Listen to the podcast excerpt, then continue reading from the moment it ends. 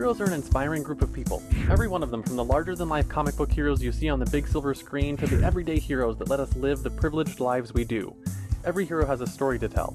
The doctor saving lives at your local hospital, the war veteran down the street who risked his lives for our freedom, the police officers and firefighters who risk their safety to ensure ours. Every hero is special and every story worth telling, but there is one class of heroes that I think is often ignored the entrepreneur, the creator, the producer, the ones who look at the problems in this world and think to themselves, you know what? I can fix that. I can help people, and I can make a difference. Then they go out and do exactly that by creating a new product or introducing a new service. Some go on to change the world, others make a world of difference to their customers. Welcome to the Hero Show. Join us as we pull back the masks of the world's finest heropreneurs and learn the secrets to their powers, their success, and their influence so you can use those secrets to attract more sales, make more money, and experience more freedom in your business. I'm your host, Richard Matthews, and we are on in three, two, one. Okay, hello and welcome back to the Hero Show. I am live on the line with Emily Kumler Kaplan. Or Kaplan, are you there? Emily? Yes. Hi. Awesome. Glad to have you here. Let me do a quick introduction for you. I've got it over here on my other screen. So if I'm looking the other way, it's uh, um, Emily, you are an award winning investigative journalist as ABC News staffer, newspaper reporter, columnist, magazine writer. You've gone inside the minds of murderers, world leaders, celebrities, business innovators, and everyone in between. Your fascination is with how our personal narratives play a major role in our experiences. Um, and makes you a captivating writer and speaker. Let's see, you've contributed to the New York Times, Boston Globe, Boston Magazine, Good Morning America, New York Daily News, Cosmopolitan Magazine, The Daily Beast, and other media outlets. You also write a weekly health column for Boston Magazine. So you've got quite a star studded list of places you've been in. Yeah. So, yeah, I guess to start off with, what I'd like to find out is what is it that you're known for? Like, what's your business like now? What is it that you actually uh, you you you know do you run a business outside of your journalism or is it just the journalism that you do for for work now? What is uh what's your business look like? What do you know yeah so right now it's um you know it's sort of funny i feel like the last year has been sort of like my coming out party because for a long time i was a journalist and also separately i would sort of take breaks from journalism to run startup companies. So i've run two companies um, and one of the ones that i'm running now is called prime fitness and nutrition and its sort of sister to that is a podcast called Empowered Health. And both are really focused on women's health. So we have three brick and mortar locations that are the Prime Fitness locations um, with about 120 clients in each. And they're really geared towards middle aged women who are trying to sort of reclaim health and lose weight. And the podcast is really sort of taking a lot of the work we've done in the gyms and open it up to a wider audience. And so what we've learned is that when women go to the doctor, most of the information that they're getting is not actually based on female bodies. It's the most of the research and most of the clinical trials are really done on men. And women's bodies are quite different than men's, and the hormonal regulatory system is quite different. And so we get different diseases in different proportions. We present different symptoms, but yet we're often given the same treatment. And when we, the treatment doesn't work for women, people sort of act stunned and the deeper yeah. you get into this, the more you sort of realize, like, why are you stunned? Why are you making the assumption that our bodies are actually the same? They're not. And so for me, this has really become um, sort of like a nice marriage of both backgrounds. The other startup company that I worked on was based in Cambridge, Massachusetts, and then in Kuwait. So I did some traveling in the Middle East for that. And it had nothing to do with journalism. I mean, it had, I had to be able to sort of be resourceful um, and I actually think there's a lot of crossover, which we could definitely talk about between sort of entrepreneurial endeavors and journalism. Um, mm-hmm. So for me, it doesn't feel like a stretch, but I feel like people are always very confused. They're like, "Are you a journalist or are you a business lady?" I'm like, "I'm both." so I'm um, both, and they and they they work together well. And they work together, yeah. And the podcast is doing so well, which I love because I feel like the more women have this real sort of evidence based information, the more women can have informed conversations with their doctors, many of whom don't even understand these sex differences. Um, and the more they can really navigate the very complex landscape of our healthcare system. Yeah, yeah. And it's, it's, it, the healthcare system is a really interesting place. Um, and I, because there is and has been for a lot of years, um, doctors were put in a position of authority because of schooling they have that the general population doesn't have. Correct. And it was like you go into a doctor's office and it's it's like the doctor is God and the patient is his um, you know is his underlings, right? And you just listen to what they say.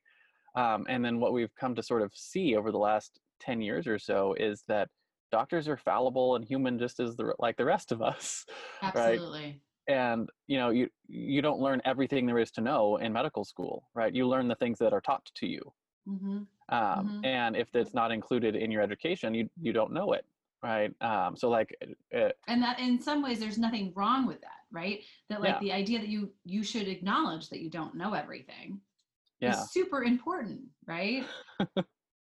yeah i actually i ran um, i did a um, a bunch of uh, journalism and some work in uh, in uh, a sexual health space for men with regard to circumcision. Um, and one of the things i found out um, in that course of study is uh, the us american medical association and their their training systems um, there's 46 different um, different training regimens that you can go through for human physiology. Um, and 45 out of 46 of them teach male anatomy um, as if th- with with circumcision being a um, what would you call it? A uh, an assumption of birthing baby boys. Hmm. so they don't teach any of they don't teach doctors in america what the foreskin's purpose is or what it does or any of the things for it. They're just like this is this is a foreskin and this is how you cut it off. And so the overwhelming majority of american doctors don't even know how to deal with or look at like the way a male body is actually born Yeah. um, and and so like it's just one of those things that really surprised me about our uh, american education system for doctors and it, made me realize is like like that that applies in a lot of different ways right we think you, you you go in thinking doctors know everything and you realize doctors know what they're taught That's uh, right. Right. And what they're taught is so limited. I mean, like Mhm. when we launched the podcast, one of the goals that I had, I was a tech reporter for a while, and I would I had this repeated experience where I would call women who were the authority on whatever I was writing about, and they would say, "Oh, you know, like thanks so much, but I think you should really talk to this male colleague of mine." And I would sort of be like, "All right, I've never asked a guy to do an interview and had him say, "No, you should talk to this woman," or really, I almost never turned down for an interview, Mhm. right? Um, and so with this, I was like, let's try to see if we can find more female researchers to talk about it. And what's so fascinating is that it's actually like it's so heavily loaded on female sources, in part because what we've learned is that women go to med school and they start learning about stuff and they're like, huh, that's interesting. Like that really doesn't apply to me.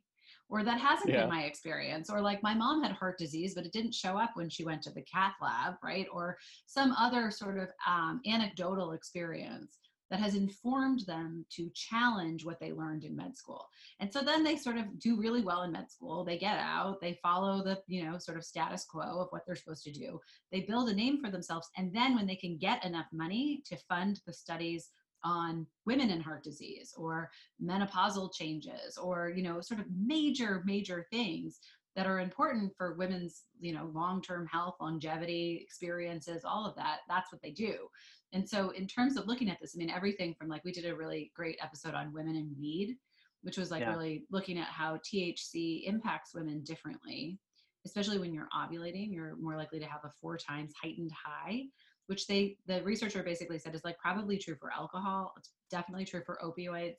Like, but nobody's telling young girls when they're learning how to drink or they're like going to their first party, like you should know where you are in your menstrual cycle because you might like puke your guts out if you're ovulating Yeah. and you start drinking, right? Nobody really knew any of this stuff.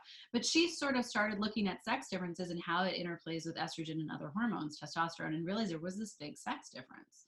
Um, and, you know, and we we see that like in every episode. It's like just incredibly fascinating and exciting because the more there's more women graduating now from med school than men, and so you sort of think like we've got to even this out. You know what I mean? yeah Like, it's it's really fascinating too because there's i like there's so much there's so much that we don't know mm, um and like uh, like one of my favorite things that's that's happening like if you know i grew up in the uh, in the early 90s and so i i remember uh, like a lot of things about like the government and talking about our food like what's healthy Mm. food right mhm. and I, just in my lifetime eggs have gone from being healthy to unhealthy to healthy to unhealthy like four or five times right, right. totally. because nobody knows um, and like where where it's coming down is it's like what, what we're finding out is that different foods affect different people differently right based on things like gender and gene you know gene makeup and you know race even like they, they have like a healthy diet for me is not a Mhm. healthy diet for you Mhm. I mean, I Um, don't. I feel like I would push back on that a little bit. I think like the standard American diet is such crap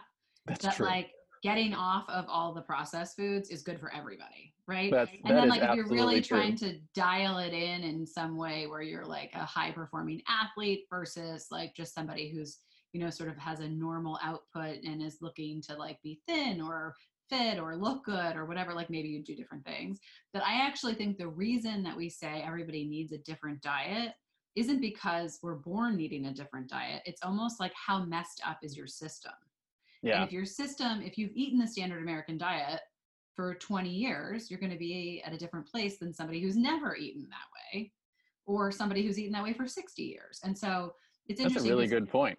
In the gyms, we often have women who come in and are like, it's not fair. Like, my daughter can eat candy all day and she doesn't ever get fat. Or like, my best friend, you know, lives on bagels or donuts or whatever. And I kind of think of it as like, somebody once said this to me and i think it's such a great analogy it's like you i wouldn't go in the sun without sunscreen on Mhm. right somebody else might right and they might not be they might not burn or get you know like um, skin cancer or anything else but like i'm not going to do that i'm not going to say like that's not fair my friend doesn't have to wear sunscreen so i'm not going to right it's Yeah. like we all have to know our own bodies and take care of them according to the damage we've already done, right? That we can't reverse, but we can stop making a sort of a part of our daily life. And then we can also move forward and make better choices so that we can sort of protect ourselves in a more long-term kind of way. But that that is where it becomes very specific, which is why like, you know, the food studies are some of the most garbage like I honestly say to people all the time that like if my you know second grader turned in some of these reports that are these epidemiological like statistic p hacking total crap studies like he would fail his science teacher Yeah. would say like your methods are ridiculous i mean like there's a big colorectal um, cancer study out of the world health organization that looks at red meat Yeah. and says that you know if you the more red meat you eat the higher risk you are for developing colorectal cancer which is something that's really affecting younger people in a way that nobody can explain and what's fascinating is that if you actually go back and you look they categorize things like pizza as red meat What? so when they were trying to, yeah, no, I mean it's like some of the worst science you've ever heard of in your life. And then even things like um, they asked questions, it's like all food frequency questionnaires, which have a very low. I mean, like try to remember what you ate six weeks ago. Like unless you are yeah, like I really can't remember what I ate diligent, yesterday. Right, totally. I mean, like one of the things we do is a sound check on our podcast is we say like, "Oh, what did you eat the night before?" just to get the person talking so we can check their sound levels. And like it's hysterical because people are like, "What did I eat last night?" And I'm always like, "Yeah," and that's how they're doing all of this nutrition research. Oh, they're doing the research. Yeah. And so That's they would ask things like, "How many cups of ribs did you eat in the last six weeks?" How many cups of ribs, like bone in, bone out? Like, how do you measure a cup of a rib? Yeah, like I have no idea. So it's like That's not just how ribs are measured. it's the worst. It's and so like I- you know, it's not You measure ribs by how many napkins you had to use when you ate that them. would be better. That would be a Yeah. much more accurate analysis. So I think a lot of that stuff is just, you know, it's like people say it's too expensive to test on human subjects, but the result is we've spent, you know, hundreds of millions of dollars on these studies that really are inconclusive at the end, which is pretty frustrating. Yeah, I think I think I have uh, I've I've lucked out in the food category because my wife loves to cook, so I get home cooked food for everything.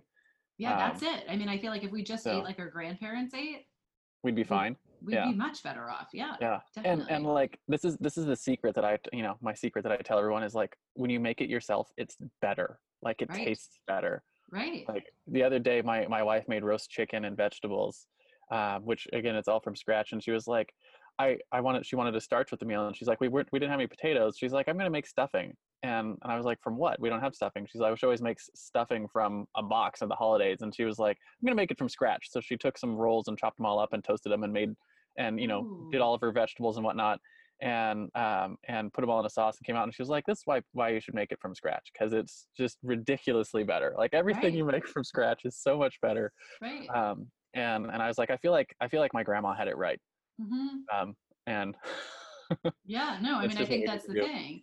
And then I think, you know, you go to like Whole Foods or, you know, whatever your fancy local natural food store is, and you think that you can get prepared foods, right?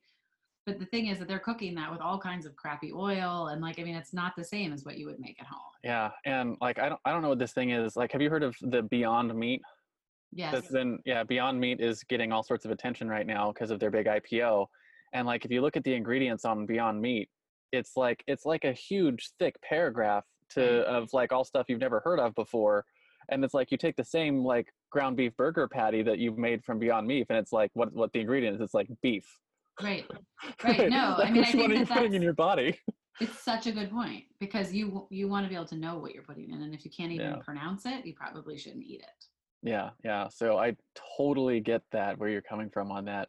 So I guess I I want to uh, I want to transition a little bit and talk about your your origin story, which is how did you get into all of this sort of this this business, right? How did it happen for you? We talk all the time on the show. Every hero has their origin story. It's where you started to realize that maybe you were different, maybe you had superpowers, and maybe you could use them to help other people. How did that happen for you? So, I mean, I think we're going to go into sort of like a therapy session here, but part of it is definitely like the family that I grew up in. So, I grew up in a very intellectual family, and my older sister, who is an art history professor, who's sort of world famous, um, is really brilliant. And I think growing up in a family with two parents and an older sister, I had younger siblings, but you know, sort of formative years in that environment really taught me how to fail and i know that sound i'm not like this i'm not asking for sympathy this was like the best thing that could have ever happened really because i think i kind of came out of the womb not a disappointment but just so different than the Mhm. rest of my family that um, you know i was much more social than my parents or my older sister still are today um, and i think that difference felt out of place but it also allowed me to learn to take risks because i think had i not had that i would have been nervous that like i would have been a disappointment. Whereas if you sort of start out as a disappointment then you you're kind of like okay well i got this. Like i can raise my hand or try this thing because what's the worst that's going to happen? I'm going to end up right where i started right? And if Yeah. something great happens from it well awesome right and so I think that probably was a huge influence on me when I was younger, which was hard when I was younger, right? But and now looking back on it, it kind of has all worked itself out. And I think that also really made me intensely interested in people and how there Mhm. was such a range of kind of how people respond in situations and how people think about things and how people judge each other um, and all of that you know certainly comes out in the businesses that i've run as well as in the you know sort of world of journalism. And you know i often joke when i'm asked to do any kind of public speaking that like i've interviewed murderers and ceos and the real difference that you see is that like one group of people was really listened to and one group wasn't. And that especially when you start talking about you know sort of things like gang violence or any kind of socioeconomic dis- discrepancy in crime rates it's fascinating because it's like what people really want is pretty much the same. People want their kids to be safe they want to be able to feed them they want to have jobs they want to work hard they want to have a sense of purpose. And if one group doesn't get that or if one person doesn't get that right and we see this with women and men it doesn't really matter it's just sort of humanity then they the behavior escalates until people start paying attention and that can happen in very negative ways now it happens in really positive ways when you're looking at like the power set but Mhm. I often think that like some of the things that we seem to value the most in our society are things like perseverance, right? We talk a lot about grit, right? These kinds of things are so interesting because we really respect those in certain people. But like I think African American single moms display more grit and perseverance and sort of self integrity and uh, devotion to raising their kids in a way that's better than what they had that they're not we don't make heroes out of them right? I mean like we should i think. And so i sort of think there's a whole as a, at a very young age i became very interested in not just what we say we like about people but why we place value on some people and not others and why that value seems to hold different meaning based on who it's represented in does that make sense Yeah, yeah, and it almost seems like there's there's a there's a disconnect between how individuals place value on other individuals and how society places um, Correct. the same value on Yeah, I think that's- individuals. totally right. I mean, Right, I, this is all like anecdote. You know, this is all my own observation. So, in some ways yeah because because looking at it like if if you uh, if you look at how people um how people like interact the uh generally speaking interpersonally people will value other individuals um, especially if they're actually talking in person like if we just discount the way people treat each other on social media because that's mm-hmm. just not real life mm-hmm. people are very they're nice to each other right and one of, one of the things that and one of the things that i've noticed in our travels is that we live in a really great world like people are just generally good people mm-hmm. um, and and it's interesting that that doesn't get reflected in the way society looks at itself and looks at the individuals inside of society if that makes sense. Yeah no it makes I, I, completely understand that and agree with you. And i think you know that's part of why i think people you know sort of thought technology would be the ultimate equalizer right? Mm-hmm. because it would sort of take out some of this bias but in fact it actually just amplifies a like amplifies it. yeah and so going around and actually talking to people is in, like incredibly powerful. I mean one of my favorite mm-hmm. things when i was working at 2020 in prime time was i would be on a plane basically like three days a week dropped into like different sort of crises around the country. And it didn't matter where you were right? And as a member of the media people could be pretty hostile right? But you could talk to people and you could get to know them and they'd be people that i would never normally come across in my day-to-day life. And i would inevitably learn something. So people are always like oh you have such a cool job whatever and i'm like it's the most selfish job because every day you're learning something different right it's like a totally one story to the next could be totally different and then on top of that like i'm talking to people who are sharing their stories with me which i think are like i think that that's our most valuable commodity is the stories that we have and when we die all we have left is the stories right like you might have tons of money yeah. and your heirs might blow it all in the first year that you're gone or whatever but what people will remember and what they'll keep talking about is your what story. your story is right? And that sort of keeps people company i think after you're gone in a way. Yeah I, and so i valued that so much and i just sort of felt like selfishly i was learning so much about myself right? Like when you hear somebody else talk about how they've dealt with something that was really hard and they're making themselves really vulnerable to you it's impossible not to be vulnerable back and not to acknowledge the flaws that i have right or the things that i struggle with and so i feel like that's a really that's a very lucky job to have yeah, and I, I, I don't tell all my listeners this, but my secret, the reason I run this show is because I get to do that. I get yeah. to bring cool people on and hear their stories. like it selfishly, I do this show because I get to experience stories from people. It's the same, same kind of, uh, you know, reality for me. And like I tell, one of the things I tell my kids all the time is that we're a storyborn people. Um, mm. And what that means is that you can judge the depth of a relationship based on stories. Um, so I, I, measure it like this for people is that an acquaintance is someone whose name you might know, but whose story you don't. And a friend would be someone whose name you know and whose story you also know. And a best friend would be someone who you've shared all of your stories with each other. And the only way to deepen your relationship is to go out and create new stories together. Right. I and, love that. Yeah. Yeah. And that's, and, and if you look at it, there's a lot of truth to that because that's how, that's how we, we deepen relationships with someone is, you know, you meet someone, it's like, Hey, what's your name? tell me about your family what do you do right it's sharing stories mm-hmm. and the more stories you share the closer you become as people right like my wife is probably the closest person to me i've heard every story she's ever had right like she can't surprise me anymore i've heard everything right same thing the other way around like at this point my wife knows all of my stories and how i tell them to other people so our only opportunity to continue to deepen our relationship is to continue to create new stories together right um, right. So yeah, I well, and that's what I think agree. is so cool about what you guys are doing on the road too, because your kids are learning through their own stories, right? So like when you go to the Alamo with your kids, they're studying the Alamo, but they're also like, oh my God, I'm here in this right now, experiencing it in a way that I'm sure cements it in their memory in a totally different way than if they just read it in a book. Yeah, absolutely, because it's it becomes part of their story, right? Mm-hmm. It's it's something that that they they're connected with personally, um, and it's one of the things I've I've really loved about traveling with with my wife as well. Right, we just hit 11 years of marriage, and you know they. Uh, well, thank you. Yeah, um, they say uh, uh, statistically a lot of marriages don't make it past 10 years, um, and and like it's looking at it logically, I can see why, right? And you can see the one of the reasons why is because you've you've exhausted all of your opportunities together. If you're not out creating more stories, right? If you're just constantly stuck in a rut, you could get bored right you're yeah. not you're not doing anything yeah. you have no more stories to share um, and the uh, um, and you know i could see how you would lose interest Um, well, that's definitely think, something that you hear from people too, right? Is that the yeah, complaint is like, oh, we never do anything, or like this isn't exciting anymore. And that's probably speaking just to what you're talking about is like, you're not out creating new memories. You're not out creating, you're having new experiences that you're sharing together.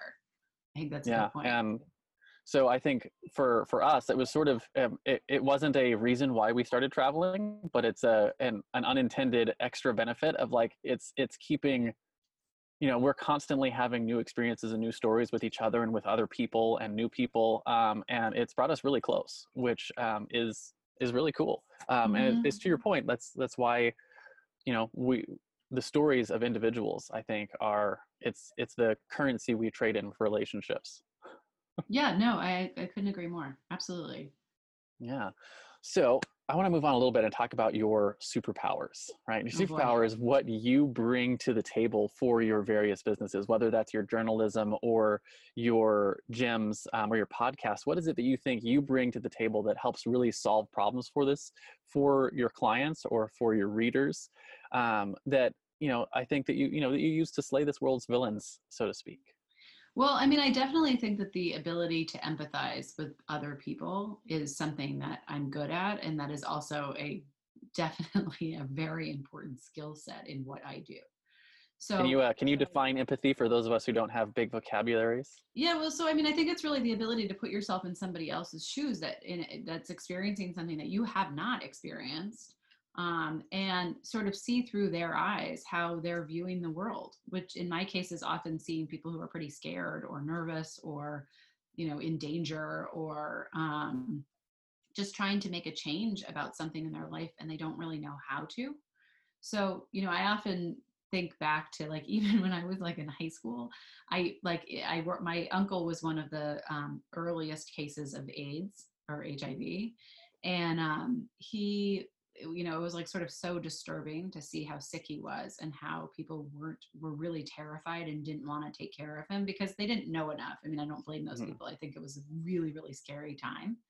Um, but that made me really intensely interested in like sort of sex ed and like how do kids learn these things? And also like how do we as a culture sort of i don't know encourage certain things and then people get sick and we don't really know how to handle it? I mean all the repercussions for that were kind of fascinating. And so i ended up developing this survey that i used at my school in cambridge massachusetts um, and surveyed this student population and then i had lived in italy my junior year of high school and I went back for part of my senior year and interviewed that class or that school population to compare them because obviously in Rome, Italy, everybody's very Catholic and no one's allowed to really talk about sex, but the kids are all doing stuff, right? And so it's sort of like, how does Yeah. education play a role in all of this?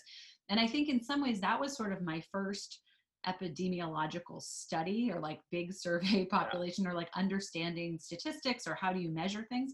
But for me, it was also a big part of the survey that I designed was asking people to talk about what they were scared of or like what they wish they knew more about.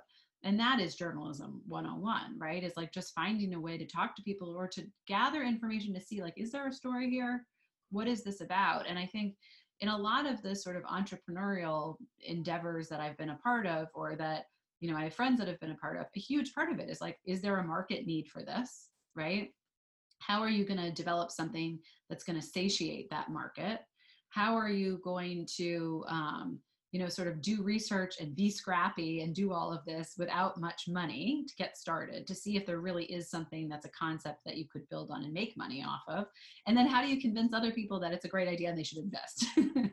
And in journalism it's really the same process right? You sort of like you hear something from somebody you think huh that's kind of interesting. I didn't know that before or i bet a lot of people don't know that. And then you kind of have to say like is it is that true? Right? Is that a real thing or is this a one-off and if it's a real thing then how do i get people to talk to me what is the what is the sort of not market demand in that case but like what is the audience demand for this and then who are the right sources Mhm. to talk to to tell that story and then how do you put it all together in a way that makes people latch onto it and want to share that information i mean for me those are very similar processes um, yeah, it's almost almost exactly the same. Right. And I think it's um and so I think for me, you know, my other superpower would probably be like a good thing and a bad thing, which is that I sort of am crazy curious. And so my mom would say that I'm like insatiably curious, which means that like I'm never satisfied. I always want to know more. Um but i think for both of those both of the things that i sort of enjoy doing from a business perspective it works right i mean it's hard because as soon as i get bored i'm kind of out the door right because i feel like okay check i've learned what i needed to learn and now i'm on to the next Yeah.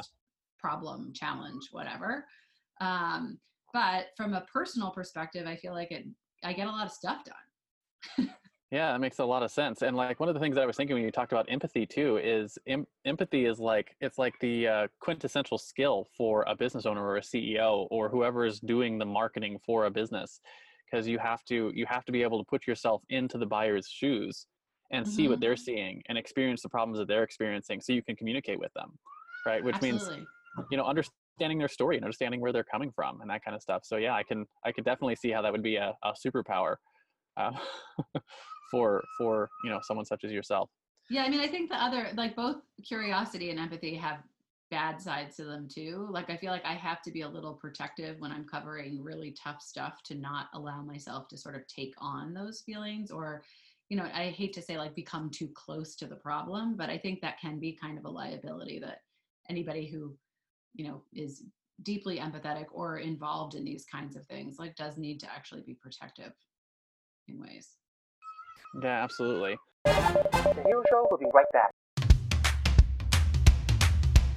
are you tired of trying to write webinars that don't consistently convert how would you like to have a webinar that effortlessly created sales in your online business you can introducing the webinar alchemy workshop webinar alchemy workshop is an online masterclass that will help you write incredibly persuasive webinars for your online courses quickly and easily Using what you learn in this class, you can build a webinar that educates your entire audience while still creating sales. For a limited time, you can purchase this masterclass for only $7, and you'll get the exact framework I've personally used to help my clients sell more than a million dollars worth of online coaching and training just over the last year. Simply text the word alchemy, A L C H E M Y, to 444 999, and I'll send you all the details. The music is by Purple Planet Music. Visit www.purple-planet.com. And now, back to the show. Um, so I want to talk about the uh, sort of the the flip side of the the superpower, which is the fatal flaw. Right. So fatal flaw, um, like Superman has his kryptonite, or Batman's not actually a superhero. He just works hard and has lots of money. Right. the uh, the fatal flaw is something that you think has either held your back, held back your career, held back your business in a way that you've had to work on. Right. You've had to overcome something to to make it um, make yourself have the success and influence you have today what sort what do you think that is and i think more importantly how have you worked to overcome that for other people who might struggle with something similar Yeah, I mean, I think I probably have a long list of these. So um, i think we all do I feel like, you know, the learning curve one is probably one that when I was younger caused more problems because I think um, at a certain level, there's an immaturity that comes from the idea that you get in, you figure something out, and then you can move on. Because as you sort of peel back layers of the onion or whatever you want to sort of say, you realize that there's a lot more to learn by sometimes just sitting with stuff. So you might think that you've got it all figured out, but you don't because nobody really has anything figured out. And so once you sort of, is accurate you know, so like once you sort of acknowledge, like, okay, I'm kind of bored, but why am I bored? Am I bored because I've really learned everything that I, there is to learn? Probably not, right? Probably because like I had my goal set on one thing and I've accomplished that, and now I think it's time to move on. And so, you know, I think that is something that I still struggle with because I still feel like sometimes a lot of a lot of life is sort of mundane, right? And you have to sort of be able to stick with it and get all that stuff done in order to do the stuff that you really love to. And um, I'd say that's something that I'm like definitely, you know, I'm still very aware of because I like to sort of be in the fire. Um, one of my best friends who I've been friends with since high school jokes that I am the friend that like if you get sent to jail, like you call Emily and she'll get you out and she'll figure out, you know, she'll put you in hiding and like you'll be fine and no one will know where you are and she'll solve all the problems. But like I don't call friends regularly. Like I don't have time and I feel like I you should know I'm always there for you if there's an emergency, but I'm not the kind of person who's going to talk to you on the phone for an hour every day.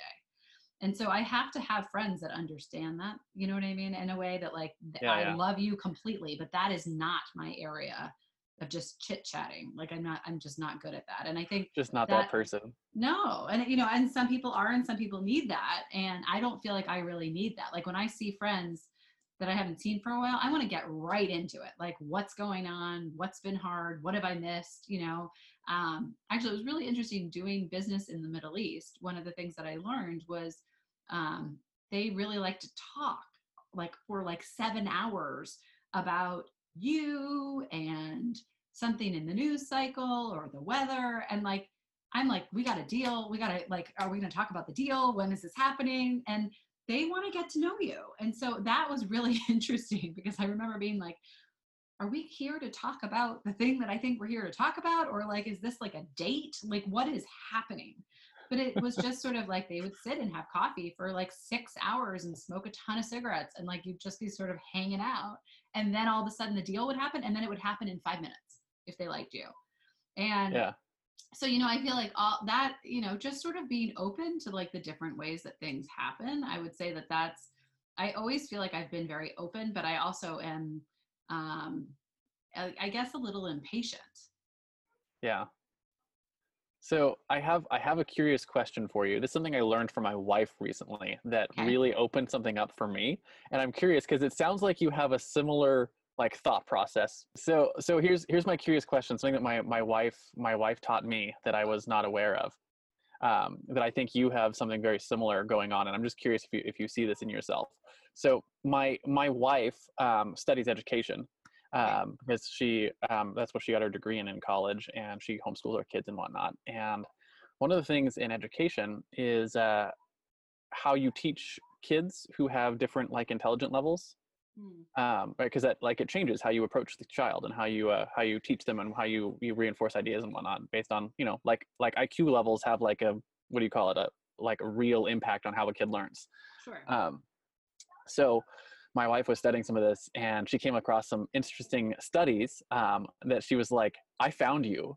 She's like, I found you in the way that you think in in um, in some of these studies, and I was like, oh sure, lay, lay it on me, kind of thing. In the group of kids who are considered smart, right, the kids who are higher than average intelligence, um, they generally break out into two groups of of children, right? You um, so the you have what they call the um, the smart kids and then you have the bright kids.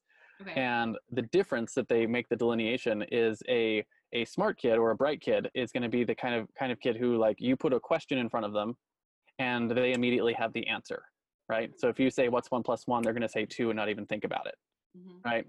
And the the other kids right the the smaller subset of your intelligent kids you're going to say what's one plus one? and they're going to ask you a question right? They're going to respond with like why are you interested in knowing what one plus one is? Like Mhm. what type of what type of one are we talking about? Are we talking about one monkey plus one monkey is going to equal three monkeys? Or are we talking about like one egg plus two eggs? If we put them together we now have two eggs. Like what's going on here right? They want to know the context. They want to ask Yeah. questions. They want to get deeper.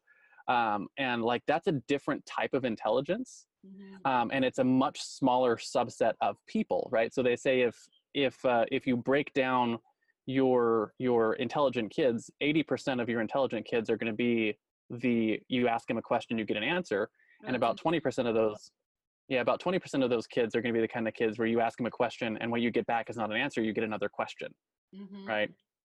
And that smaller subset is the, the subset where savants come in right? So like if you ever watched big bang theory sheldon cooper would be one of the uh, the a savant is going to be in that subset of of people where where they are um, they're constantly asking questions and digging deeper and going in places like that. Um, and it's a completely different way to think um, and you approach the world differently. Um, so you approach you approach questions you approach approach a lot of things sort of um, from that um, from that that like you're not really interested in getting like I don't know quite how to say this. Because you were talking about um, about once you've learned the thing like you're done Mhm. like I figured it out. Like I, I answered the question why so it no longer interests you Mhm. right? It doesn't matter how many steps there are to completion. You're like I've, I've got it done. I'm figured out I moved on to something else. Right. Um, and i'm that way right? So i'm curious if that's if you see that in yourself right like where the way that you think is not necessarily the the idea of asking additional questions though are like sort of challenging. I wonder how much of that is like a nature nurture thing because i think i was really encouraged as a kid like my mom often said to us like the best way to let somebody know that you're listening to them is to ask really good questions because it shows them that you're interested and you're engaged, but also that you're really listening to the content of what they're saying. And I know a lot of other people, especially now as adults, that get really pissed off when people ask them questions. And so my mom wasn't 100% right, right? Like maybe if you're hanging out with, you know, sort of intellectual, like academic type people, then they appreciate that sort of like extra analysis or the thoughtfulness that goes into asking a good question. But for a lot of people who are want to be in control right and want people to respect their authority they do not like it when you do that. And i think that was something that i really had to learn. And because i always thought it was like sort of a sign of being polite right was like asking questions. And i think when my husband and i were dating he had a nickname for me where he was like you know you're the riddler and I'm like, what do you mean? He's like, you could literally have like a cape with question marks on the back because like you never stop asking questions. And I was like, well, is that obnoxious? And he's like, no, but it can be exhausting. And I'm like, oh, well, I'm just trying to show that I'm interested, right? Like I'm really curious about what you're talking about. And I also think like as a kid, a lot of times people would be talking about things that I really didn't understand and it was pretty boring. And that the way I could hmm. engage was to say like, oh, explain that to me, or how does that work? And then people would often be like, wow, that was a really profound conversation that I had with Emily, who's 10, right? And I wasn't trying to be profound. I was literally just didn't understand it. And as a journalist now, especially covering medical stuff, it's fascinating to me how much asking really simple questions can not unravel the person, but can take them aback because so much of like what you were saying is like they learn this in med school and then they repeat it, right? And when you say to them but why? or what is the mechanism of action that's causing that that symptom or that disease? they're like well what? Like what do you, and you're like well don't you want to know why that's happening in the body? Like what is biologically happening that's causing cancer? Right? Great. Huge. We've spent billions of dollars on cancer research. Nobody really understands cancer right? Is it a genetic disease? I don't know. I'm not convinced because i think like there is so much about what they found with like mapping the cancer genome that suggests that it is like far more complex than what we thought it was, right? And so Yeah. I think this idea of asking questions for me really started as like a way of dealing with boredom and also like wanting to be polite. And And it's come back Yeah. to kick me in the ass because a lot of times people will be like, wow, you're really aggressive. And I'm like, what? I'm trying to be polite. Like, I'm not trying to be aggressive, you know? And and I think I think that's exactly my point though is it's not it's not a common thing right? To be the kind of person who wants to and generally is interested in asking the questions and getting deeper on it. Um, even with really smart people a lot of times it's like I've got the here's the problem here's the answer I got the answer. Um, Yeah. and and they're not they're not questioning their premises right? Um, and and it's not a it's not a common thing. So I think you have the benefit of having gotten both the nature and the nurture for for the uh, the desire to to delve into questions um, and and do all of that. But yeah, I think I think uh, it's it's a unique skill to be able to see beyond what is presented to you and ask the deeper questions, right? To question the premises and to question like the reasons why we're doing the studies the way we are and doing some stuff like that. Because I, I don't think it's a common skill. Yeah, I mean, and I, I think, you know, when you're saying it like that, I really think it does go back to the fact that, like, I always knew, like, in some ways, I always wanted to disprove my older sister. Do you know what I mean? She was so Yeah. smart and she knew how to, she could read, like, coming out of the womb, right? And she just, like, sort of soaked up all this knowledge. And so it was like, there was definitely a motivation and a competitive sense of being like, well, maybe she's wrong. So how do you know that? And how do you know this, right?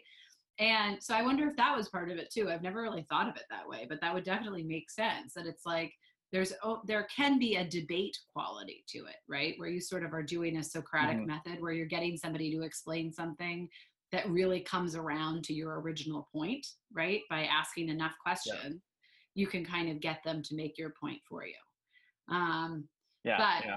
It's you know, I- it's persuasion 101. right right right which i you know i think is really useful. But i also think like it's you've got to have both because if you're just somebody who's sort of on the attack that's really unpleasant and it's unpleasant for you too Yeah, and right? You're acting in the, the other thing that's really useful useful to know about it too is to know where the weakness are, weaknesses are of that type of thinking. Mhm. and like you mentioned being the kind of person who's like i got bored with this. Did you get bored because that's the like it, it didn't engage your your questioning stuff anymore?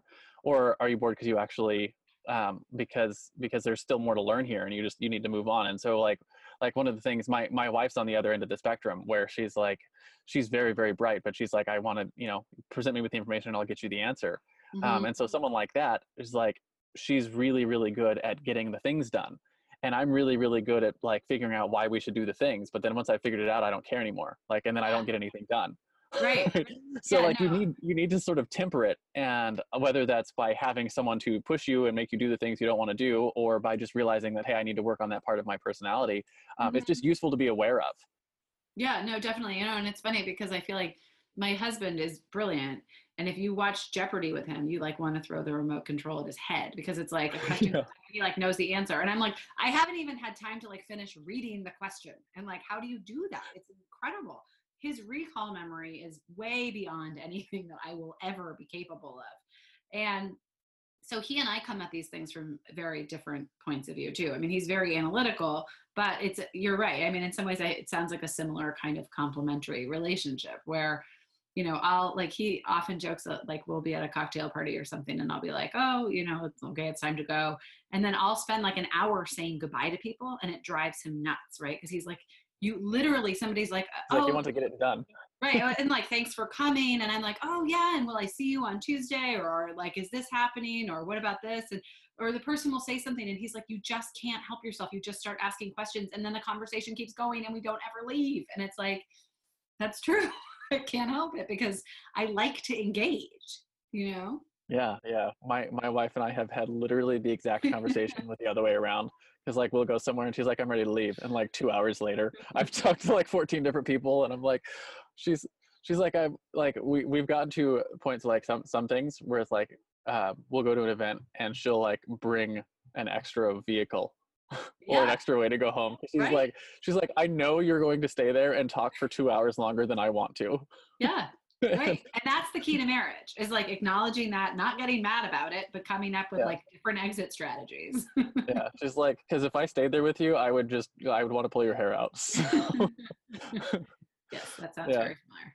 Yeah yeah absolutely. So let me uh, let me move on a little bit and talk about um, your common enemy. So i like the common enemy i like to think of the common enemy in terms of that's something that you're fighting against with your clientele right? So i think this probably makes a lot of sense inside of the uh, the context of your your gym business um, the ladies that come to you what's something that you you constantly find yourself having to fight against to help them like move past so they can get the results they're looking for that you sort of run into on a regular basis something you have, you have to fight against with them? What do you think that is? I mean, I think misinformation is probably across the board the thing that is the common enemy because, um, you know, so many, especially women, have come in trying millions of different diets, right? And some of them quite restrictive and unpleasant, you know, psychologically, physically, the whole deal.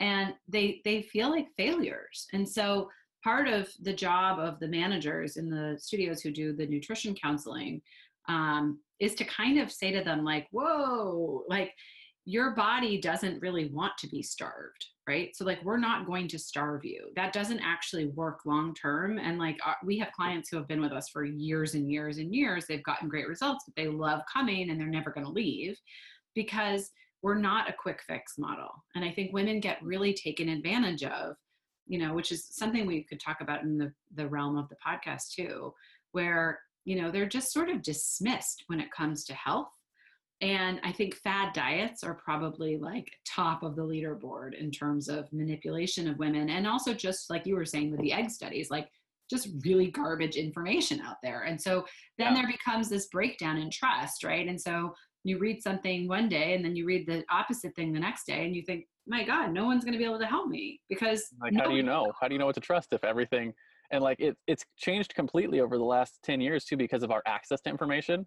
Mhm. like you know before the medical community would argue amongst themselves about whether or not eggs were good and nobody would know but now like it's on your facebook newsfeed yesterday eggs were good today you know eggs Yeah. are bad tomorrow eggs are bad good again right so everyone knows we're all confused Right. And I think, you know, that you could make the same argument about the media, right? It used to be that there were three network news channels and you tuned into one of them every night at six o'clock and whoever was the guy behind the anchor desk was the guy that you got your news from. And that guy had a team of people behind him and they were sorting all of the news around the world right?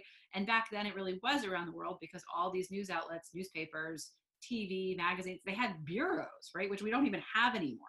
So like there was an office that was in Mhm. turkey right? It wasn't like oh, we got to drop some reporters in there or find some freelancers that are there. It's like we've got a bureau, we have established relationships, right? Like we can call on those people.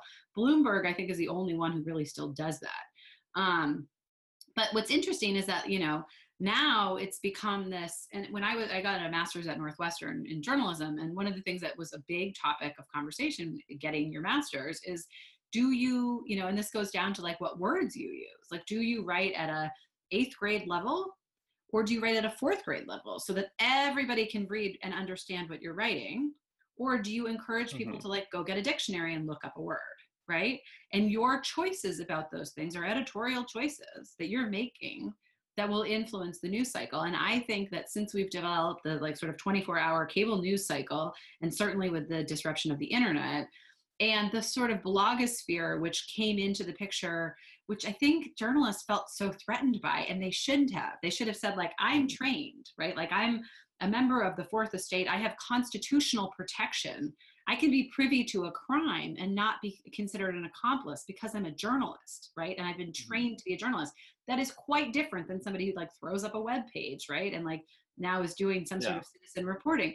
But instead of acknowledging like wow this is really cool. All these people are interested in journalism like but it's different than what we're doing it became this like race to the bottom where it was like oh my god let's throw some listicles up and like hope we get more clicks Yeah. i mean i'm involved yeah, in a lot of like very sort of- clickbait, clickbaity. and i think now it's really it's gotten dangerous right where this whole idea of like fake news and uh, like that's not that's not good for any of us and i don't care where you are in the political spectrum Yeah. like you need to have a free press that's doing good reporting to hold people in power accountable like that's it full stop and i think we've lost that Yeah. you know and i think eh, like even It's- i'm in some um sort of like secret reporter messaging groups um and about a year ago, there was a huge dialogue about some online news sites that were getting rid of, most of them have gotten rid of the dateline, which is like basically where you are reporting from. So it used to say like Boston, Mass, right? And then it would have the story. Most places don't have that anymore. But now they're starting to get rid of the time and date because search engines will prioritize the most recent information.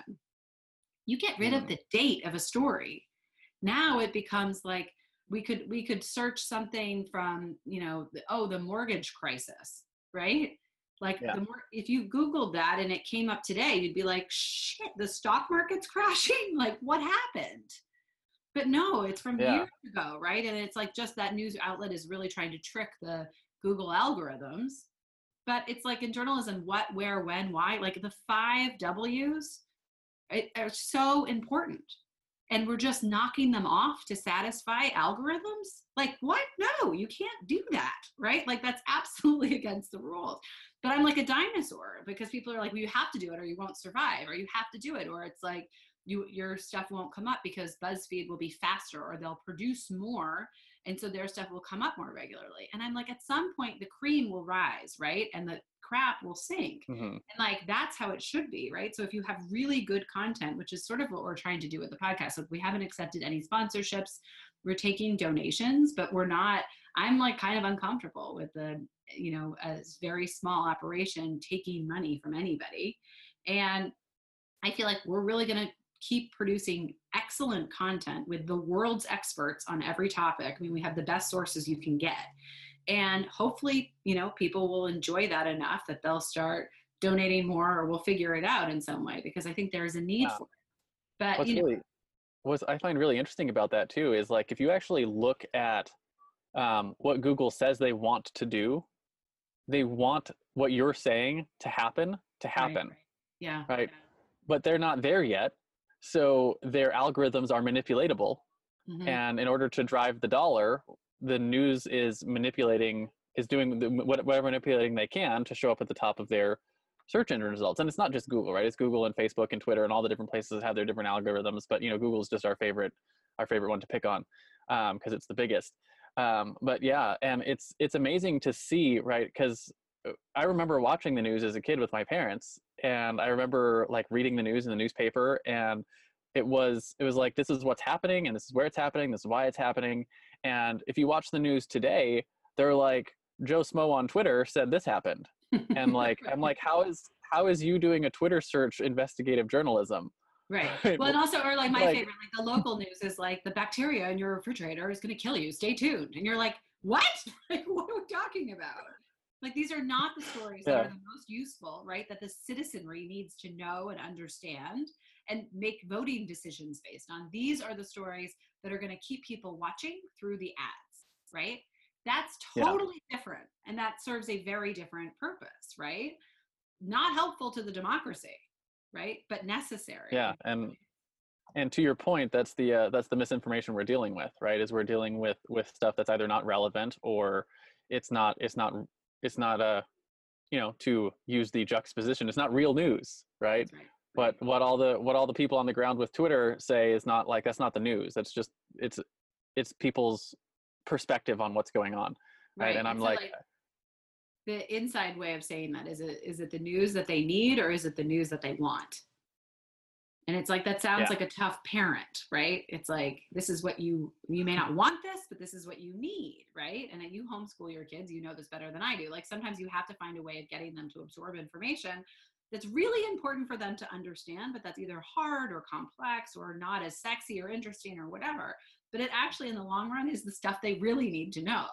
And it's i feel the same way about you know sort of reporting in general. Like you know whether it's like yeah. celebrity news or whatever like that's great consume that stuff for sure i'm not saying like don't have any lowbrow stuff but i think it's got to be mixed in with some real stuff that you are assuming people have a baseline of education that they'll be able to understand and if they don't you're sparking a curiosity in them that's going to make them want to look it up and be interested in it and I feel like that's really idealistic yeah, in the current environment. I but that is how I just had that conversation. Uh, I just had that conversation yesterday with my son. Right, he was he was you know we were uh, having a hard time focusing on his math, um, and and he was you know after he was done with math, it took him like three hours. It should have taken him like forty five minutes because he was dawdling and looking at other things and you know not paying attention, and and uh, his mom was being hard on him about it.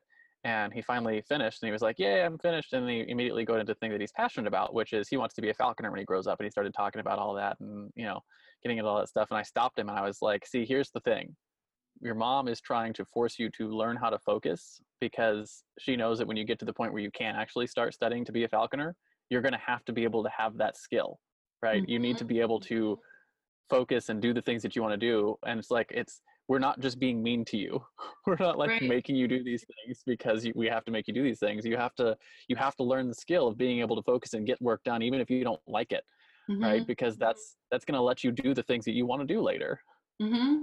that's absolutely right i mean and i think that's such a hard i remember giving my like algebra teacher such a hard time being like when am i ever going to use this this is like totally pointless and I remember him looking at me and being like, it's training your brain so that you can do more complex problems next. And I was like, training my brain? Like, what are you talking about? Like, that's so dumb. I don't need to train my brain. Yes, I'm having that exact conversation with my child right now. So I totally get it. Uh, so my next question for you is the flip side, right? So if you're if your uh, common enemy is the thing you fight against, your driving force is the thing you fight for, right? So just like Google fights to index and categorize all the world's information, or you know batman fights to save gotham what is it that you fight for with your businesses i think i have always wanted to give a voice to people who don't have one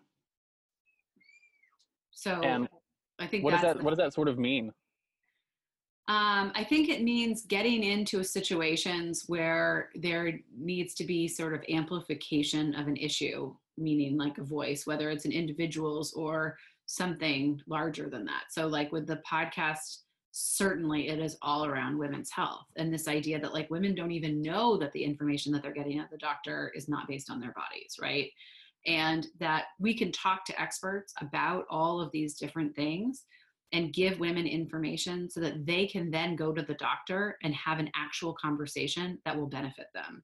So we're giving, we're arming women. I mean, it's sort of like a revolution. Like we're giving women the knowledge that they need so that they can lead, like I say, healthier, happier lives. And I mean that from the bottom of my heart. I don't think you can make good decisions if you don't have good information. And I think that has always been something that has bothered me, whether it's like, you know, gossip that people are saying about somebody that you're friends with, right? Or it's information that goes really to the heart of your medical care. You need to know what's right and what's wrong and what the research is. I mean, we're doing a big episode that's not out yet on mammograms. And the efficacy of mammograms as a screening test is terrible. I mean, it is so bad. And yet, statistically, everybody turns 40 and they go and get a mammogram, and it's just what you do. And it's like, why? And so, all these, it's such a polarizing topic because these statisticians, right, who have like really run the numbers, have found that, like, you know, there's a great study that's a 25 year longitudinal study that was done in Canada that looked at, they randomized women, right? So, like, one group got mammograms, one group did not. And it's basically the same number of women that get cancer in both groups, and it's the same number of deaths. So and you know at the same time those are population based studies so we have to be really careful about like i'm not going to say to my mom or my sisters don't get a mammogram because it's a crappy test but i will say to them like if you feel any sort of symptoms or like you feel sick in any way you have to get a mammogram. If you decide not to get a mammogram you're probably okay. Like it's not it doesn't seem like statistically it's like less than 2% of american women develop breast cancer and so if you unplugged these mammogram machines and you randomly checked like just sort of ticked off 2% of the population you'd have about the same results i mean that's sort of the positive predictive value that we've found with these tests but that is so yeah. hard to talk about because people feel so like, oh, I had a mammogram and it found breast cancer. Like, how can you tell me not to get one? And so I feel like part of my job is to give the information to women, and I'm not going to tell you what to do with it. That's your choice. But at least you have the information so you can have an informed conversation with your mother, daughter, friends, and certainly with your doctor. Because in my experience, yeah. and certainly what we hear over and over again on Empowered Health, is this idea that women go to the doctor and they say, hey, I don't feel great. These are my symptoms. And doctors are like, you know what? You're depressed or you have anxiety, right? These are like the most common diagnoses that women have. That's not actually true. Like they're presenting real physiological symptoms. And at the very least, they should be tested for things that would fit in those categories, and they're not. And so, my hope is the more that we share this information, and I think we have a lot of doctors who listen to the podcast, which is great that will allow the doctors to become more curious and more informed and realize that there are many different ways of looking at a lot of these things. Um, and it also will arm up the patients to go in and say, like, oh, well, I mean, and our show notes are really extensive. So they're transcripts of the shows, but then they link out to every study that's mentioned. So it's really easy for women to go and listen and say, like, oh, I don't know about that. I've never seen anything like that. And then they can go to the JAMA article and actually read the original study with the breakdown of everything in it. Um, so, you know, and most people aren't going to probably do that. But if it's something where you're really worried about your mom or you're really worried about yourself and you're trying to find good information, we spend a ton of time sifting through and really trying to find the right topics and the right information for women to be able to make the best decisions for themselves. So I think that's where so, I feel like we're giving voice to people. I have I have uh, two thoughts. One of them was on the the idea of giving voice to someone. The the picture that came to my head is like taking taking individual conversations like that you would have on a on a individual level and being able to raise them up into societal conversations mm-hmm. is almost like what you mean when you're saying giving someone a voice. Right? We're we're taking stuff that's not heard in the in the bigger conversations and raising them up into the place where people can hear those. Is that sort of yeah, absolutely. Like, and also just sort of raising some um, like starting a little bit of a fire, right? Like if you went to the doctor yeah. and you said, you know, I'm having night sweats um, and really like I feel super moody and I'm not sure, my sometimes my heart is racing. And they said, oh, it sounds like maybe you're going through menopause. We're going to give you some hormone replacement drugs. And you'd be like, oh, no, wait, sorry, I'm a dude. I'm not going through menopause, right? That's basically for me the equivalent of what happens to women when they go to the doctor they're given advice based on tests that have been run or clinical trials that have been done on men. Women are not allowed to be in clinical trials if they're of childbearing ages. So that means like basically like 20 to 37 or 40. You cannot be in a clinical trial. So they have not tested on you. So it's like I take the same dose of aspirin or whatever as my husband. We're prescribed the same kind of antibiotics and the same dosage. Why? That's crazy. It affects my body totally differently. I'm a different size than he is. At the very least, you'd think we would be scaling medications based on for smaller bodies. We're not. None of that, right? So I mean aspirin is actually a really great example. Like it's the one of the longest largest clinical trials ever done looks at the use of aspirin and the benefits right it, they didn't test it there's not a single woman in that study not one women are routinely really? told to take aspirin when they fly or anything they don't know there's i mean it, maybe it's true but we don't know it's insane it's totally insane so i mean i feel like i often say to people like i've covered really complex crime I've covered technology with Congress, right? So you've got government and technology mixed together, which is a crazy cluster. And women's health is like the dumpster fire of it all. Like it is such a mess. And the fact that people don't even realize it's such a mess is what has gotten me so revved up in this project because yeah. it's like, and it's just insane to me that you go to the doctor and i mean statins are another one. Women who are you know people think we should put statins in the water to reduce cholesterol. Women's cholesterol runs higher than men's naturally in a healthy woman her hdl which is her good cholesterol if you're going to consider one to be good would be higher. And yet that's not given any consideration in terms of the markers for when you should prescribe a statin right?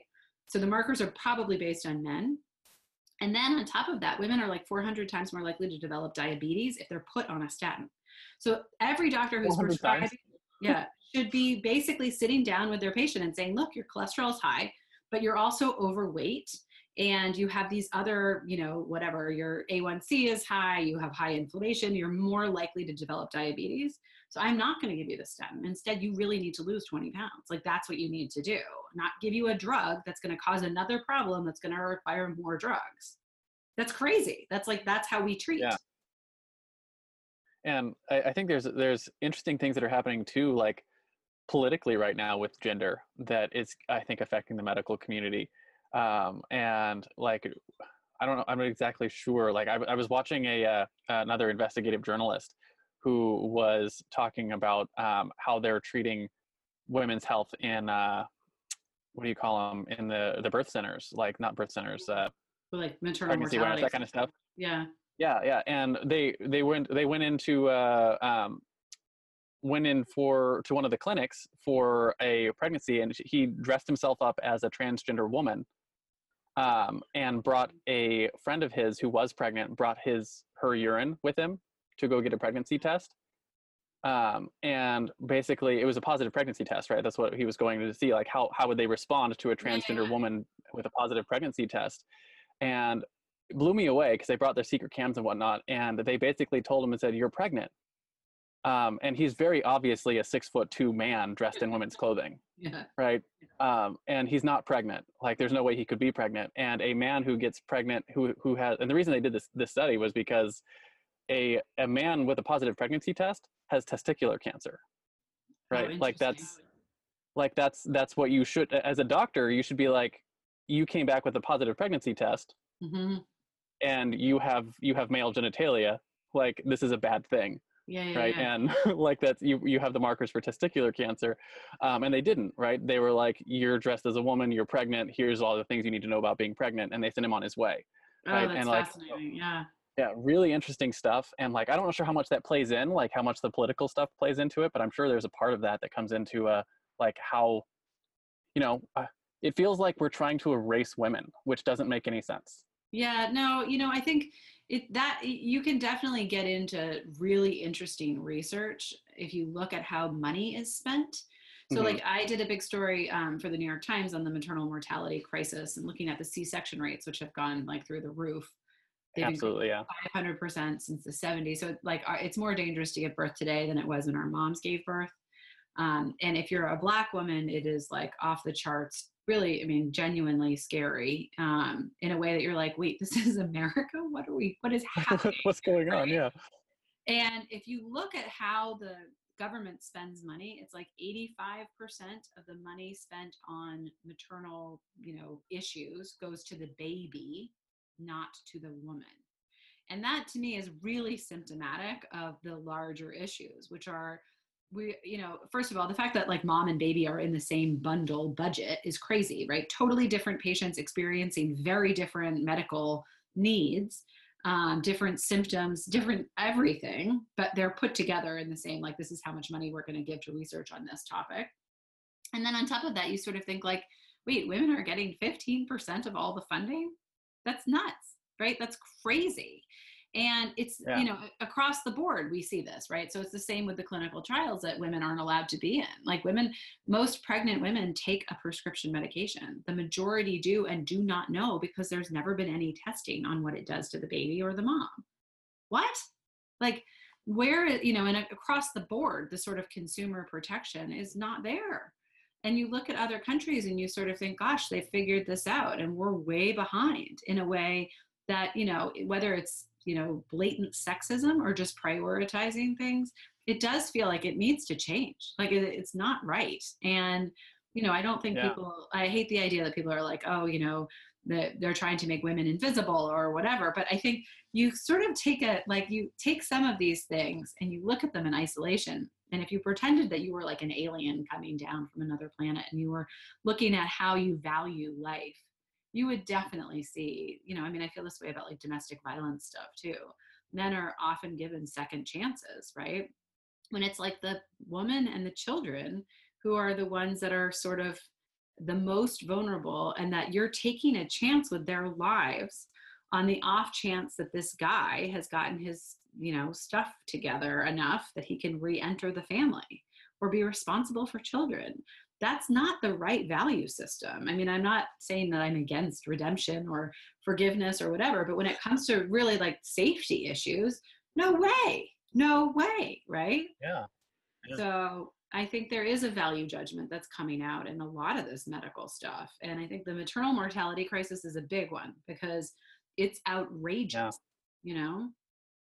When our uh, when our son was born, that was actually one of the things that uh, when we were picking hospitals, um, for for our son. Um, we were we looked at uh, the mortality rates for mothers, and we looked at the C-section rate. Good for you. And it's really interesting because like one of the hospitals in town um, had a, a 37% C-section rate, mm-hmm. um, and another hospital in town had national average. Yeah, yeah, yeah, and one of the other hospitals in town had a 3% C-section rate but you could guess which one we picked. yeah, you know, most um, people don't even know that you can look that up, right? So mm-hmm. like that, that's awesome that you guys did that because like consumer reports did a big write-up on like c-section rates in hospitals which was like the first sort of big national leapfrog is another great organization that has sort of made those that information public but like you absolutely if you have choices you should shop around because there's a culture yeah. in the labor ward that's making something go wrong and the long-term impact for women is significant i mean it's a higher mortality rate if you have a c-section and the risks from having a mm-hmm. c-section mm-hmm. can cause death up to five years later no one's tracking that, right? Like my daughter's five. I didn't yeah. have a C-section, but if I did and I died, is anybody going to look at my like you know my death certificate is not going to say like death due to complications from a C-section five years ago, right?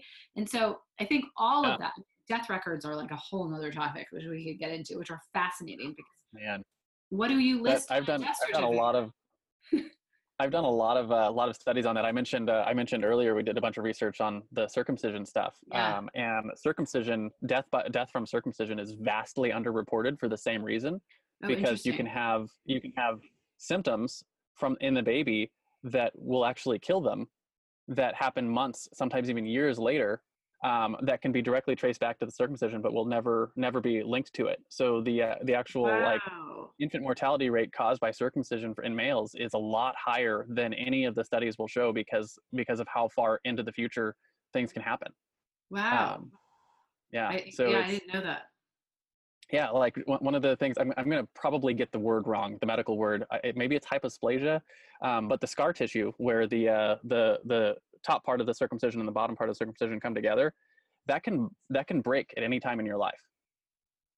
Like throughout the history of your your life, and you can bleed out. Um, wow. And, yeah, like, and that's that, that, that's like a thing, but nobody knows that. Right. Right. Um, right. And it's not associated with the circumcision, right? It's like, oh, he had an injury to his his genitals or whatever, and it's not it's not tied back. Yeah. Um, So like it's the same kind of thing. Right. Um, that we're not studying like what is what is what does a C-section look like five years down the road?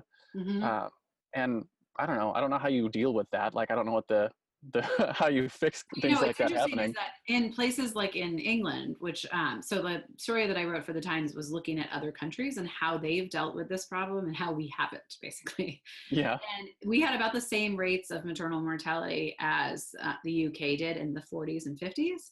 And then they were like, "Whoa, this is a public health crisis. We need to fix this." And so they they basically what we did was like we've blamed moms for being too old or too fat or whatever, and then we've blamed doctors for saying like you don't care about your patients, you just want to have deliver more babies in one night, or the liability is too high, so everybody's doing C sections. And they took a totally different approach, which was basically like this is a healthcare problem. We need to fix this on a systemic level, not blame individual players, right? Like this is clearly happening across the board. And part of what they do now is when a mom dies, which is very rare in the UK anymore because most babies are delivered by midwives, so they're not in these ICU type units anyway. But they mm-hmm. also then do a full sort of retrospective where they like look at the social media posts of the mom. They go back and they like talk to all of her friends and her family and they see like was she presenting symptoms? Did she not know those symptoms could have been, you know, as life threatening as they turned out to be? What kind of intervention was there? When, you know, most of these deaths are happening postpartum. And in the United States, women are expected to go back to work like six weeks later, right? If you have a massive surgery, you're not going back to work six weeks later without really increasing your risk of complications, right? So that's, I mean, th- these become very cultural rather than just medical problems. But the other big takeaway for me was like, they have somebody come to the mom's house right? And say like how's it going? And they hold the baby and they talk to the mom and they make sure that she's okay. We don't have any of that. We have like oh i've got to take my child to his or her pediatrician appointment like three times the first week that you're home or something right? And then i've got to get myself to another appointment without the baby right? So i've got to have somebody to help me. And it's like the whole system falls apart. So there's actually a woman who's doing a lot of really awesome work in north carolina um, and she is basically figured out that she needs to have a clinic that sees moms and babies together because moms are much more likely to show up for their postpartum visits if it's for the baby, right? So it's like if my baby has to go to the pediatrician, then I'm not, he's not going to miss that appointment. I can miss mine, but he's not going to miss his because he's a baby, right? Mhm. And so if you combine those appointments, ah, then you get to see mom too, right? Such So, a simple idea. Something really really interesting about that i run a supplement company um, on on the side and we have um, we have uh, what do you call it? Female multivitamins like for women and we have men's multivitamins we have teens and we have children and we have baby and we have prenatal. Um, and just off the top of your head could you guess whether or not the prenatal vitamins or the women's multivitamins outsell? Like which one Oh, sells more? for sure. For sure. A hundred percent, because we can't. We have the hardest time getting women to buy, um, buy multivitamins for themselves. They'll Mhm. buy the men's multivitamins for their husband, and the teens multivitamins for their teens, and the kids multivitamins for their kids, and the prenatal multivitamins when they're pregnant, but they won't buy their own, hmm right? And it's just, uh, it's a, it's.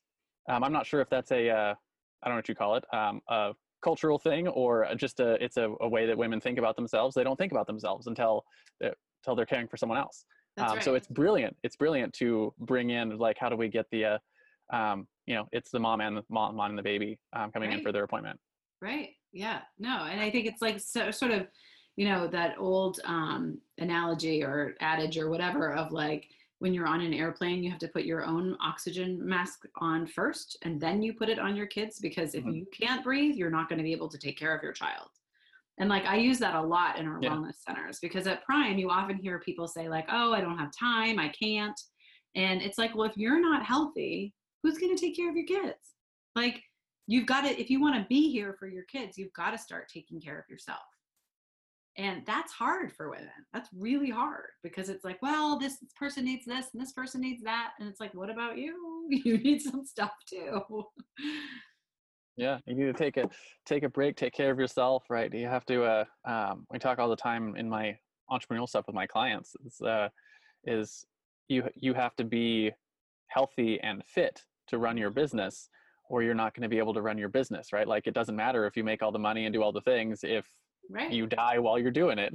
Yeah that's right. And that's such a good reminder right? Because people also think like oh i just have to get all this stuff done. I fall prey to that all the time like oh i just have to push through all of this and then i'll be able to. And it's like no sometimes there is no and then. So you got to find a way to incorporate it into your day when you yeah know yeah it's it's a, a concept I, I teach regularly. I call it uh, giving yourself permission to play right Mm, and and a lot of a lot of uh, entrepreneurs particularly suffer from this and i think moms do too is is the idea that uh, um, i get all of my work done and i have earned my ability to play uh-huh. right? my ability to relax um, and then the problem is is like we have so many things to do that we feel like we've never gotten them done so we never take that time right. um, and it's because it's fundamentally it's backwards right? You cannot perform your best if you are not well rested and relaxed and well taken care of right Mhm. so it's it's foundational um, to your success in your other areas is taking care of yourself hmm I also think just from a creative perspective, like oftentimes if I'm struggling about how to write something or what next project I want to take on, if I go and do something that seems, you know, totally separate. I mean, my husband will joke that I like to paint walls. So I'm not like painting masterpieces, but I'll be like, you know, we, this should be blue or we should make this green or like painting bathroom walls. And people are like, don't you have so much going on, right? Like you have a lot and you are doing you're repainting your house like pay somebody to do that emily what are you doing and i'm like it really helps me it helps me like just sort of sort my thoughts and it also like it feels like i'm accomplishing something when i'm feeling stuck does that make sense so i think everybody Yeah, yeah, kind of has totally. to have their own painting walls or whatever you call it but and then be able to i guess afford to have somebody come and fix it for you when you do a terrible job but it's you know i don't know I feel like sometimes being have- bored is the best way to stimulate ideas I have uh, one of the things that I do is uh, um, I've realized that uh, we mentioned we talked earlier like that my my desire to uh, constantly learn things and like once I figured it out I'm bored Mhm. um, is I have to sometimes move that out of my business and put it into something else. So I'll be like I'm learning the piano because it's hard and it's difficult. And it's something that I can just like I can I can scratch that itch in my head to have something hard that I'm trying to figure out. Mhm. um, and the same thing was like learning to draw. And like right now i'm going through a course on like learning to code um, like like code iphone apps. And like i don't have any need for those skills in my business or anything. It's just it's like it's for me it's that same thing right? It's, it's painting walls yeah. it's scratching that itch and giving myself some other place to just do things that aren't related to like my work. Right well and also you're you're still learning right? Like Yeah. i mean i would say coding is a little bit more intense than painting a wall but Yeah. I, you know i see the similarity and i you know i just think that there's there's so many different ways to have output and we don't think about it that way. I mean like we don't value downtime right mm-hmm. And that's too bad because I think some of my best ideas have come when I've been really bored.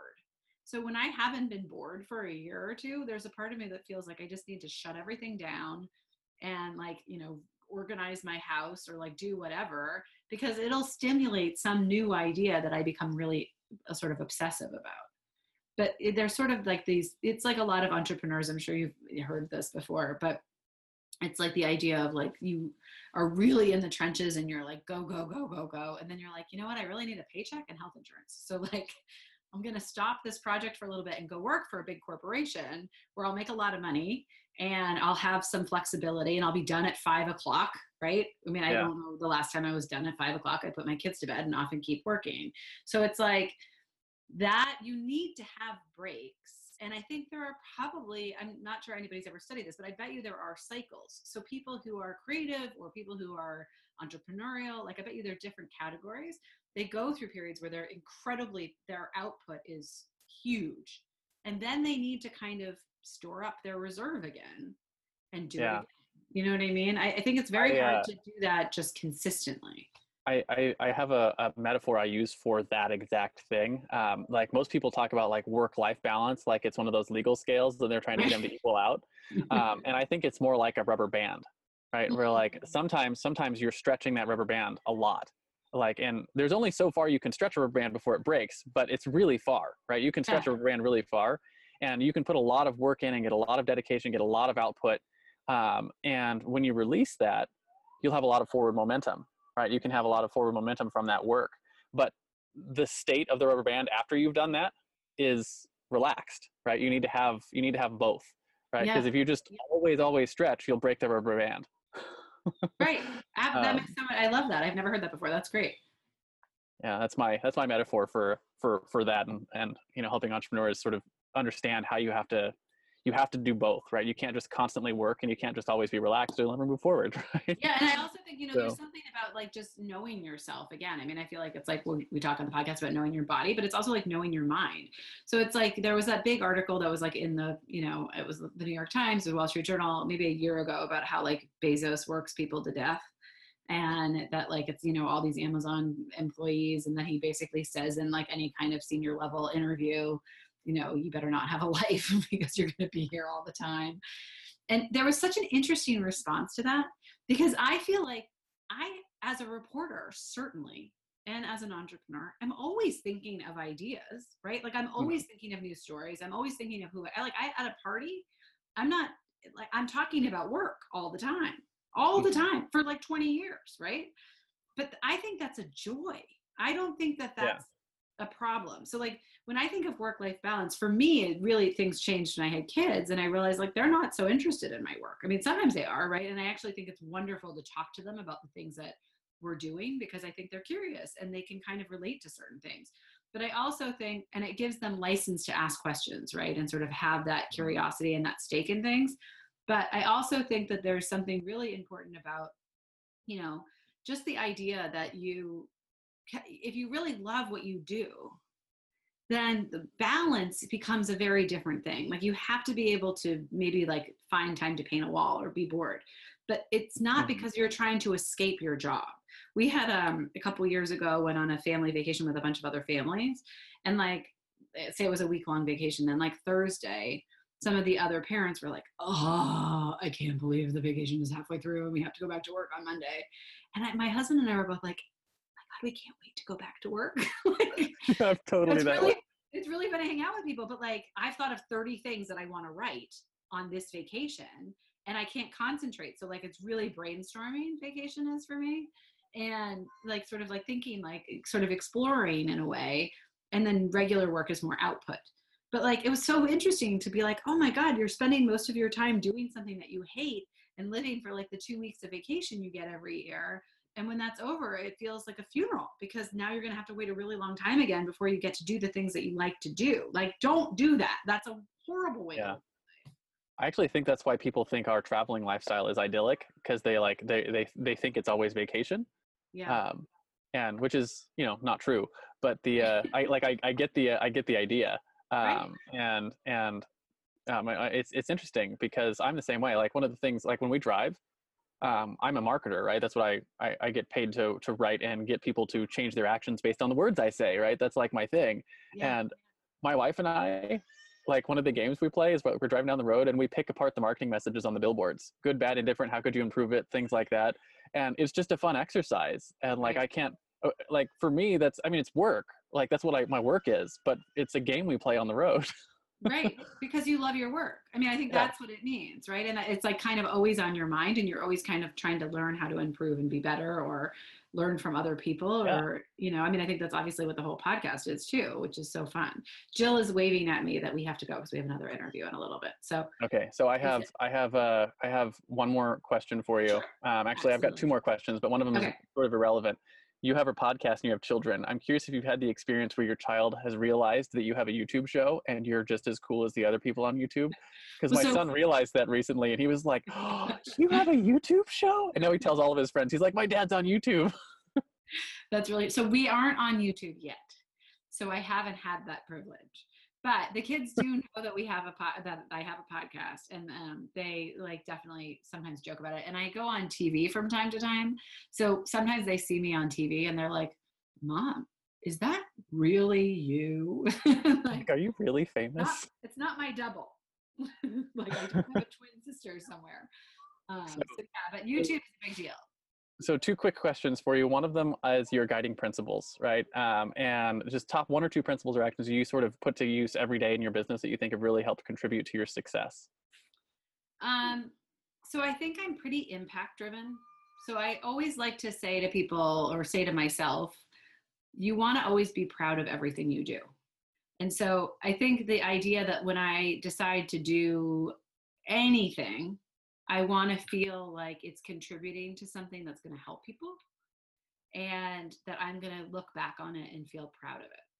Which is, I guess, like, you know, sort of t- like, I think everybody has their own internal sense of what they take pride in or what they feel like is meaningful. And for me, that's a sort of a litmus test that I use a lot to sort of say, like, is this going to help somebody else? And will it make me feel good that I did it the way that I did it? Yeah, absolutely. So impact is a top principle. So I know this interview went a little long, but really fascinating Oh. conversation. And I even skipped a couple of my questions that we generally ask. So hopefully my audience forgives me for that. But it's really fascinating conversation. So last thing for you, where can people find you if they want to listen to your podcast or what areas your gym's in, or if they're interested in coming to your gym um, and they, they see that, where, where can uh, where can people do that? Um, so the podcast you can find on empoweredhealthshow.com.